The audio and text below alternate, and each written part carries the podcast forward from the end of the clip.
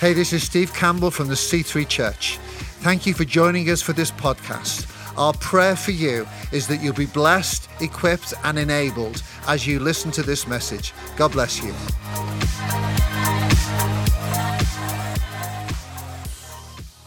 You are engaging with us right now, whether that be here in Cambridge, Bury St Edmunds, anywhere in the UK or across uh, the seas, wherever you are, even a prison. We know prisons are joining us for this series as we're going through on these Sundays. You are most welcome. It's great to have you with us. We want you to know you are loved by God, that He's for you, not against you, and that we love you too. At the beginning of each of these messages, I'm going to read out a prayer that I'm praying every single day at this present moment. We're doing this because of the coronavirus uh, pandemic. And I want to pray into that and for that every single time I get up here and preach. So let's pray it together. God of all creation, the one who spoke the world into being and who is bringing all things to completion, we trust you. We trust you with our lives. We trust you with our future. We trust you in all seasons. We pray for comfort for those who have lost. We pray for healing for those who are sick. We pray for supernatural intervention to stop this pandemic. We pray for wisdom for governments. We pray for protection on healthcare workers. We pray for the weak and vulnerable that they may be safe. We pray that the gospel of Jesus Christ will shine out in this season. We pray that the church will rise up to be all she is intended as salt and light in the world. And we pray for your kingdom to come on earth as it is in heaven. In the name of Jesus Christ. Amen. We are living in unprecedented times. And today I want to talk on the subject of peace over panic. Peace over panic. There's one occasion recorded for us in the New Testament when Jesus is, is talking with his disciples and they are starting to panic. He's telling them that he's going to leave them. Remember, Jesus has been with them for three years plus. They've walked and talked. They've ate. They've slept in the same place together. They've done a deep dive into relationship and they know and believe he's the Messiah, he's the Savior of the world. They've given up everything to follow him, and now he's telling them that he's going to leave. And panic starts to grip their hearts. And they start to ask questions like, Well, where are you going? Uh, can we come with you? How long will you be away? and you can hear the panic in and the anxiousness and the insecurity in their voices. And this is what Jesus says to them as he's about to depart. This is John 14, verse 27. He says, Peace I leave with you, my peace I give you. I do not give to you as the world gives. Do not let your hearts be troubled, and do not be afraid. And if you carry on, John chapter 14, 15, 16, the conversation about him going, departing, still carries on. And so he says it to them again. This is recorded in John 16, 32 and 33. A time is coming, and in fact has come, when you'll be scattered, each to your own home. You will leave me alone, yet I am not alone, for my Father is with me. I have told you these things so that in me you may have peace. In this world you will have trouble, but take heart, for I have overcome the world. Just want you to notice this from those two passages. Firstly, it's this the peace that he's promising is his peace. He says, My peace I give you. He's sharing what he has. And then in that second passage in 16, John 16, 33, he says, So that in me you may have peace. So he's promising the peace that he has, and he's saying to them the peace is because it's in him. In him they'll find peace. And here's the first thing, and maybe the most important thing I want to say to you today peace is a gift from God. I honestly believe we get the peace of God by getting peace with God. That once we find peace with God, there's a gift that He wants to give us, which is His peace. Peace is a gift from God. And it's not that He's ever going to take that back, it's a gift, gift that He wants to give so as that it can remain in us in all seasons of life. This last Christmas, um, one of my daughters, my eldest daughter, bought me one of these DNA testing kits that you have to swab your mouth and then put it in a little pot and send it off. I think it was to California, and they'll tell me something of my DNA. And so I had the, the gift on the side there for a while. I just hadn't got round to, to doing it. And one day she was at home and she said to me, Are you going to use that gift I've given you? And I said, Yeah, I'll use it. And she said to me, It's been there for weeks and you haven't used it yet. Then she added this If you don't use it in the next week, I'm going to use it. And I looked at her and I said, Excuse me, it was a gift you gave me for me, not a gift you gave me for you. And I did the trick, of course, within the very next 24 hours. I quickly swabbed my mouth and got it sent off and I've had the results back to find I'm 95% English with some Northern European connection in there as well, just for your information. But this is my point. She'd given me the gift and then she wanted to take it back. When God gives us the gift of his peace, he never wants to take it back. He says it's yours and you can keep it. Now, there's a devil, there's an enemy who wants to rob us of this peace, but it's ours to keep.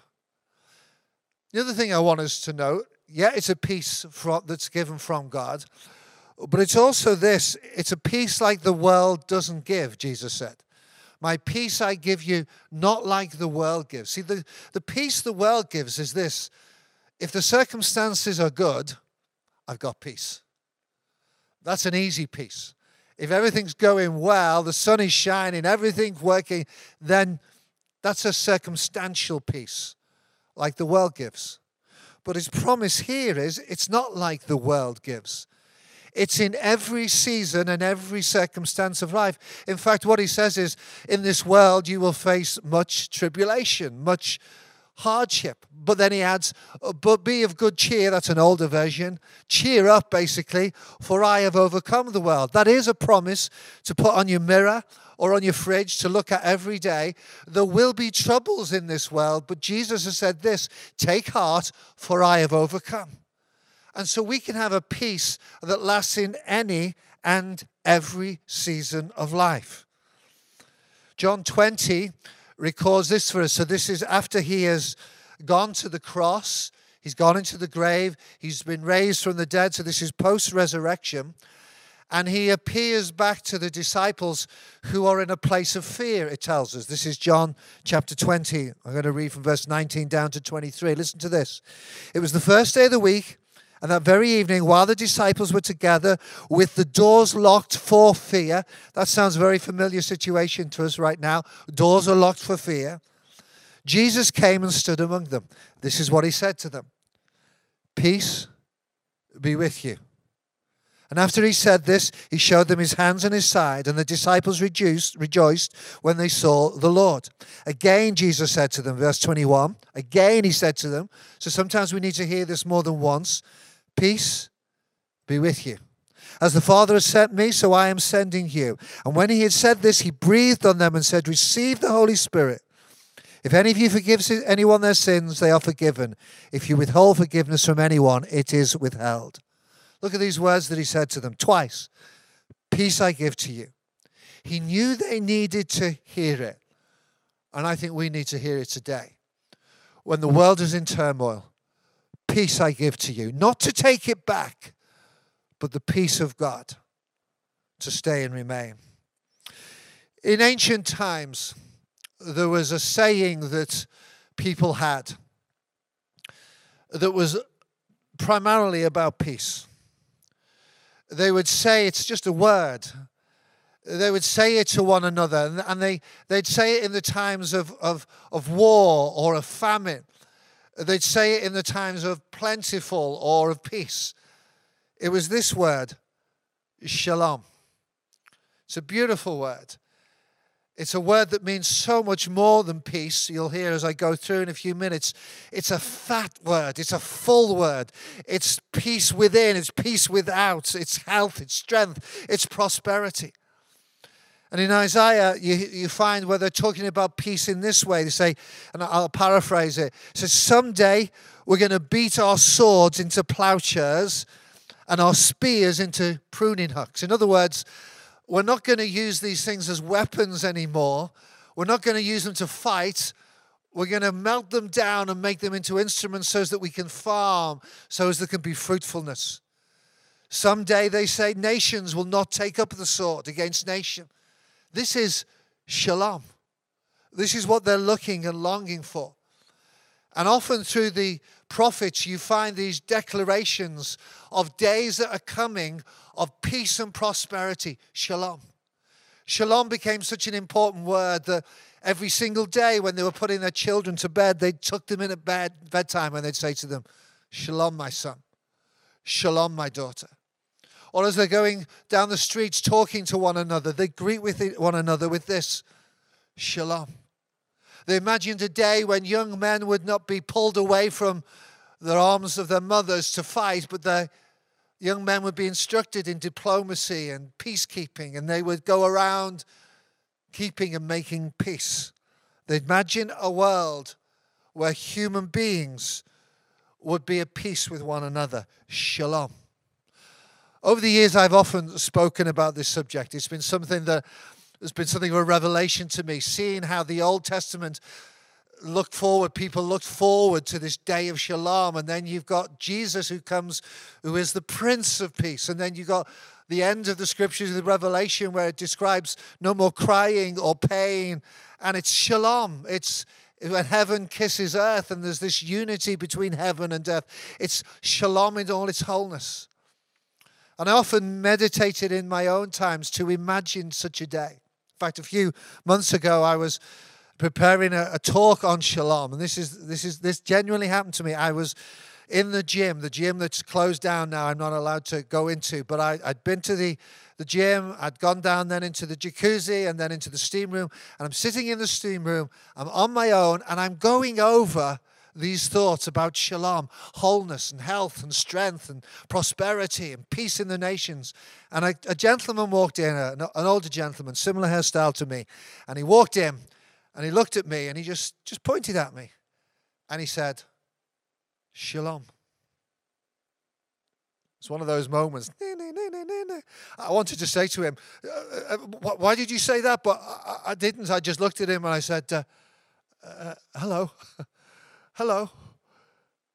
But it struck me, even in that place while I'm meditating on it, that's what I needed to hear. Shalom. Peace. And we need to hear that, and we need to hear the words from Jesus Peace I give to you, my peace I leave with you. One um, commentator put it like this Shalom is defined as I wish that there would be no conflict in your life, and I wish that there would be a spirit of well being and prosperity in your inner person. Shalom. I just want to read you some scriptures which speak of the peace, the shalom of God. And I, I, just want them to wash over you, wherever you are. If you're watching in a prison, you're watching in a home on your own, your own, wherever you are, you might be just with a couple of other people with your family. I want you to hear these words from the Bible, the eternal, never changing, always relevant word of God about peace. This is my favorite. This is a song we've been singing recently as well called The Blessing. Numbers chapter 6. God says this to you. The Lord bless you and keep you. The Lord make his face shine upon you and be gracious to you. The Lord turn his face towards you and give you peace. I love that phrase, turn his face towards you. When my daughter was performing in Hansel and Gretel many years ago, she was playing the lead role, and I was given a camera to record and I, I, I was asked by someone afterwards, can, can you just give me a copy of the recording? Because their daughter was in the show as well. And I said, You can, but having looked back at it, there's not really a lot of point for any other parent to share this because all I had was zooming in and out of the face of my little girl with her rosy red cheeks that were painted on her and a dirndl dress. And I just kept, wherever she went, I followed her. My face was shining on her. My attention was towards her. And I believe God's attention and face is towards us right now. And what he's saying to us is peace. What about this? Isaiah chapter 6, the announcement of the coming Messiah of Jesus. This is his name. He will be called Wonderful Counselor, Almighty God, Everlasting Father, Prince of Peace. At the birth of Jesus, recorded for us in the Gospels, this is what they said Glory to God in the highest on earth, peace to all men on whom his favor rests. And then the verses that I've read just from John 14 Peace I leave with you. John 16 I've told you these things that you might have peace. What in the epistles here, Ephesians 2:14, for he himself referring to Jesus Christ, he himself is our peace. So peace is a gift from God, but peace also is a person that's found in the Prince of Peace, Jesus. About this one? Romans 5, verse 1. Therefore, since we've been justified, that means declared not guilty by faith, we have peace with God. Colossians 3:15 Let the peace of God rule. Let it rule in your hearts. One more, Second Thessalonians 3:16. Now may the Lord of peace himself give you peace at all times. Go on, say it. All times. Wherever you are, repeat it. All times. Every one of you online, all times. And in every way, you can know the peace of God. In every situation. I honestly believe that God's preferred state for this world, God's preferred state for you and for me, even in the midst of turmoil and tribulation, is peace. Peace be with you. Now, let me just, in these last five minutes, focus it down on peace for us personally. We believe for global peace, yeah, but what about me at a personal level? Because what I've found over the years is we can even believe some of this stuff, but then in the tough times we say, oh, maybe I'll, we don't say it in this way, but I live with a low grade anxiety. I won't cast all my cares on him. I'll keep a few back. There's so many things that will come into our life to steal that peace that we somehow think, well, we, what, we can't live in the consistency of peace. Well, let me just say, I think we can. There are things that come to steal our peace. Bad news is a peace stealer. You can be going along very nicely, and then you hear your health, your job, someone you love. Relational breakdowns can be peace stealers, where they rob us of peace if we allow them to. Financial pressures, peace stealers. Sin, that is when we've stepped over the border morally, it can rob us of peace. And how about this one? This is really big right now in our world when we're faced with our own mortality. We will lose loved ones. We are losing loved ones. This world is very fragile right now. And when you're faced with that mortality, you can lose peace. God's preferred state for us to live in is peace. And here's my advice to us when the thoughts come in to rob us of peace, number one, do this pause for thought meditate. Meditation isn't emptying our mind of stuff, it's filling our minds with truth that sets us free. Just pause. It's like in basketball when they have a timeout. The game may have been going against them, but they need to change the, the trajectory of the way the game's going. Timeout. Just when the thought comes in to rob you of that peace, just take a timeout. This is the way the Bible describes it. Take captive every thought and make it obedient to Christ. That's 2 Corinthians 10, verse 5. It's like grabbing hold of it and saying, I'm not going to let that go on any further. I'm going to grab that thought, time out, and then remove it from you. Now, the best way to remove it from you is not just have a time out, empty your mind, but number two, as I said, to fill your mind. Then fill your mind with thoughts of truth. Focus on the truth. Listen to this scripture, Philippians 4, verse 8. Finally, brothers and sisters, whatever is true, whatever is noble, whatever is right, whatever is pure, whatever is lovely, whatever is admirable, if anything is excellent or praiseworthy, think about such things. Think that God will supply all my needs according to his riches and glory. Think if God is for me, who can be against me? Think if God is a strong tower into which I can run and find safety. Think he's the rock on which I can stand when everything is being shaken around me and I can rest on him. Take those hysterical thoughts captive and rather fill them with thoughts of truth from his word. Start reminding yourself of what is true. And then, number three, related to this, is declare your faith in the power and goodness of God. Hey, one of the songs we've been singing is God, you're so good. Don't anyone ever rob you of the truth that God is good. He's got plans for you and he's got plans for this planet. This isn't all over. God will say when it's all over, he's got a plan and a purpose. Whatever you're going through, declare your faith. God, you're so good. What we're facing may not last just a few days or a few weeks, it's months, who knows how long. We've got to come daily and confess the goodness of God. Then, fourthly and finally, this to keep your peace, you may need to take action. You may not be at peace with God because there's something you need to confess by way of sin. Deal with it quick. You may have lost peace because you're in a relationship that's gone sour. You said something you shouldn't have said. Guys, life's too short. Don't waste time. Go and make it right. At the end of this talk, go and phone someone and say to them, you know what? I need to make peace with you. I'm sorry. And you'll feel the peace. Don't, don't try and justify yourself. Just admit when you're wrong. Just say, I'm sorry. Or there may be some things that you need to do that reorientate your life around the centrality of following after God. Other things have come in. So you're not having the peace of God because right now you're not at peace with God. Other things have taken place.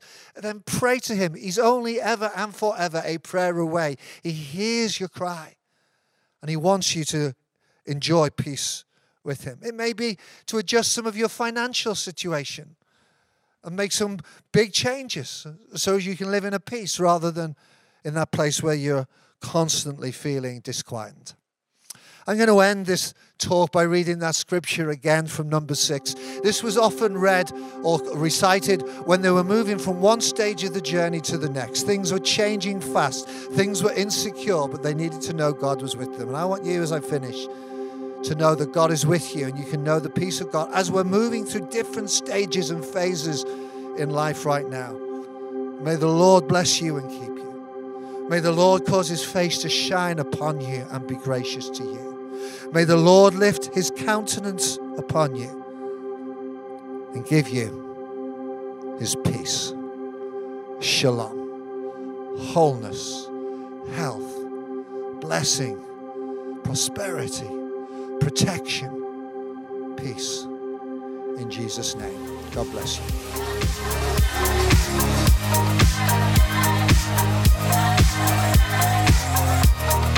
Thank you for listening to this podcast. We pray it's been a blessing to you. Why not share it with your friends and family through social media? If you're not on the regular podcast list, then why don't you subscribe? Thank you especially to those that give. If you want to give to this ministry, you can go to our website, thec3.uk slash giving and get involved. God bless you.